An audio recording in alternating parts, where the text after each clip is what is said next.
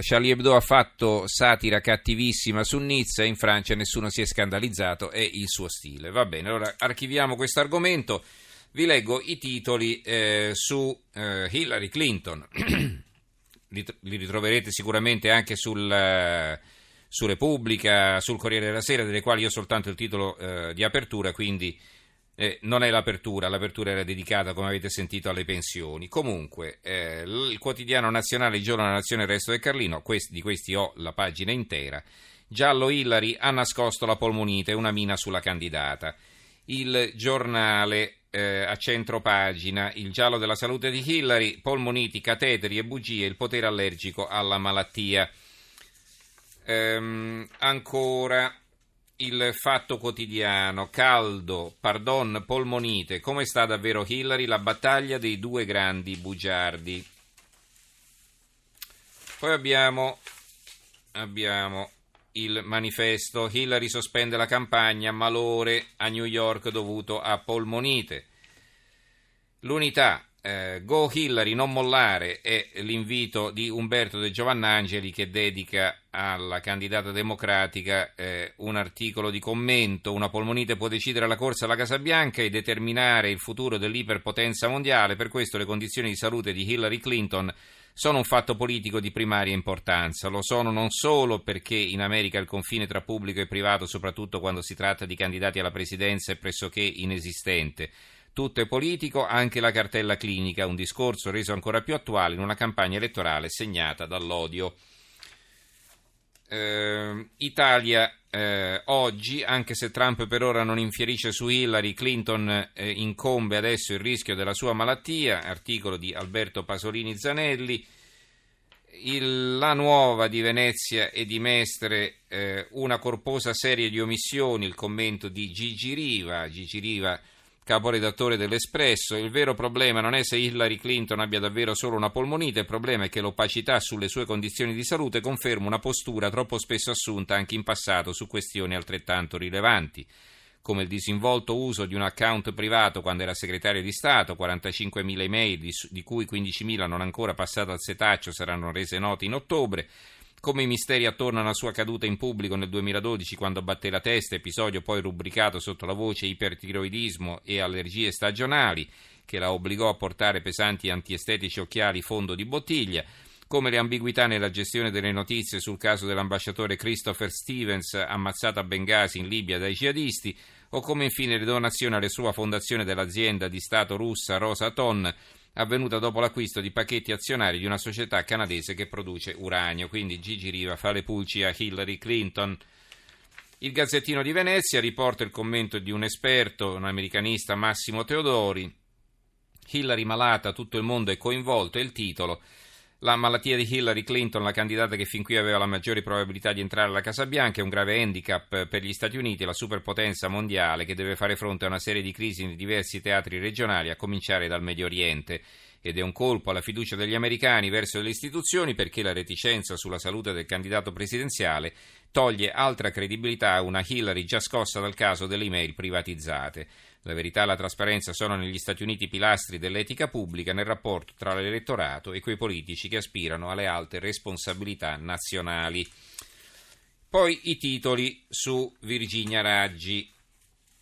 Titoli su Virginia Raggi, il quotidiano nazionale ha una foto della Raggi con un telefonino col quale sta scattando una foto.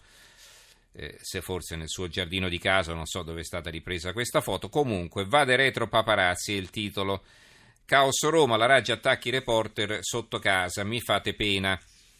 L'unità commenta così il boomerang della sindaca di Fabrizio Rondolino, che Virginia Raggi a meno di tre mesi dalla trionfale elezione a sindaca di Roma sia in seria difficoltà è evidente a tutti, certo con un po' di trasparenza ne sapremo senz'altro di più sul violento scontro di potere interno al Movimento 5 Stelle, ma la sostanza è abbastanza chiara.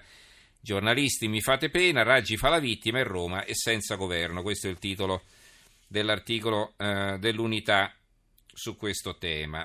Poi il tempo, l'apertura è questa, sindaca sull'orlo di una crisi di nervi, la Raggi cede allo stress, sotto casa film e giornalisti li attacca, mi fate pena, il vice frongia, se vi avvicinate attenti ai miei cani, ecco i cento errori di Virginia.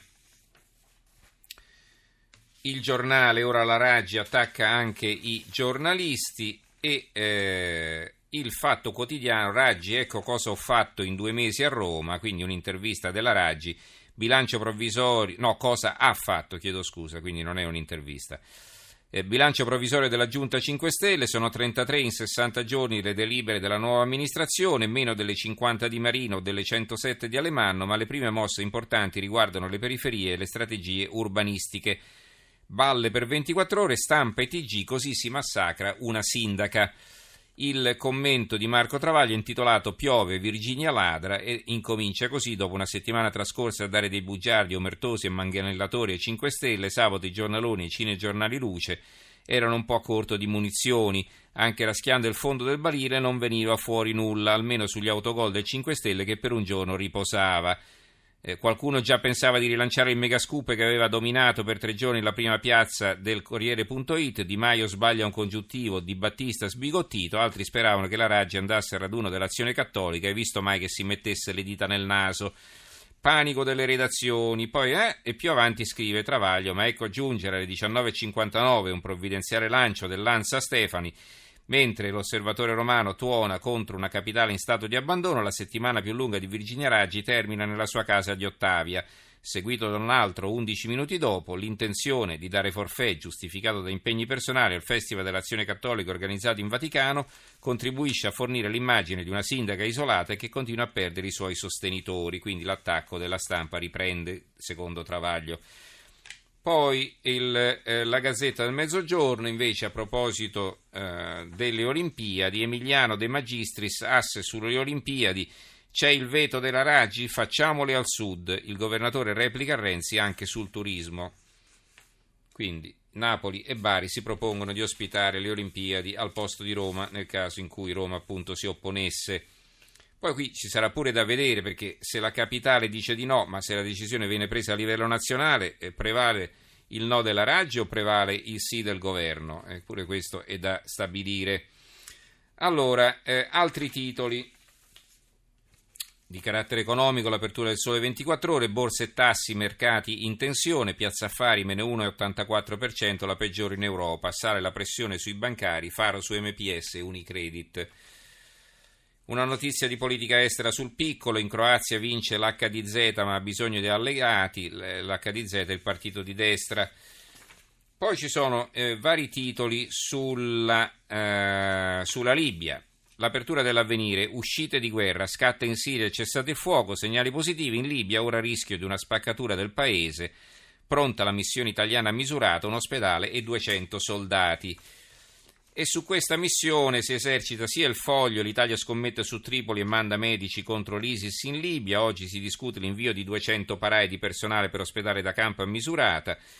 E Libero invece ha un fondo di Filippo Facci, 200 paracadutisti pronti alla morte contro la Costituzione potete raccontarvi che andiamo a fare una missione di pace, anzi un intervento umanitario, anzi un'operazione di polizia internazionale, o potete dire, come il ministro della difesa Pinotti ieri, che andiamo semplicemente a curare i valorosi combattenti contro l'ISIS e magari aggiungere che la lotta al terrorismo non si gioca soltanto con lo strumento militare. Insomma, potete metterla come volete, resta che il nostro paese manderà dei soldati in Libia e che potremo averne di ritorno dalle bare, delle bare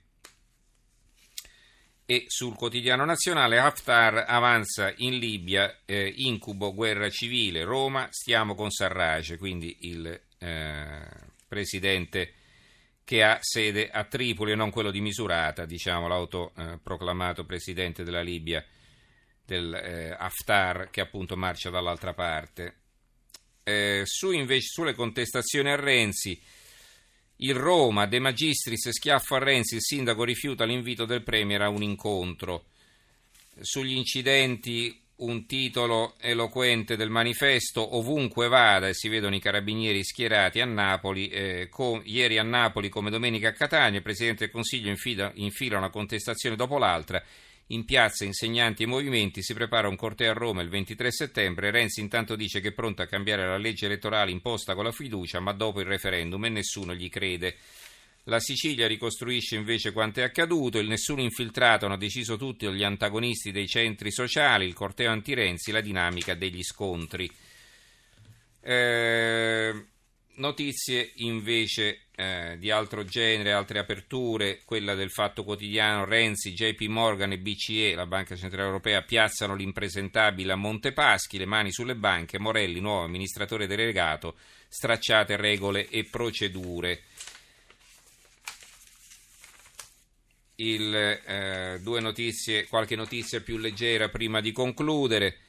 Eh, intanto l'apertura di Libero, Preti e Uccelli di Rovo, inchiesta sulla vita agra dei sacerdoti, dopo l'ultimo scandaletto di Treviso dove un religioso si innamora di una ragazza e vuole lasciare la chiesa, si ripropone il problema del matrimonio delle tonache.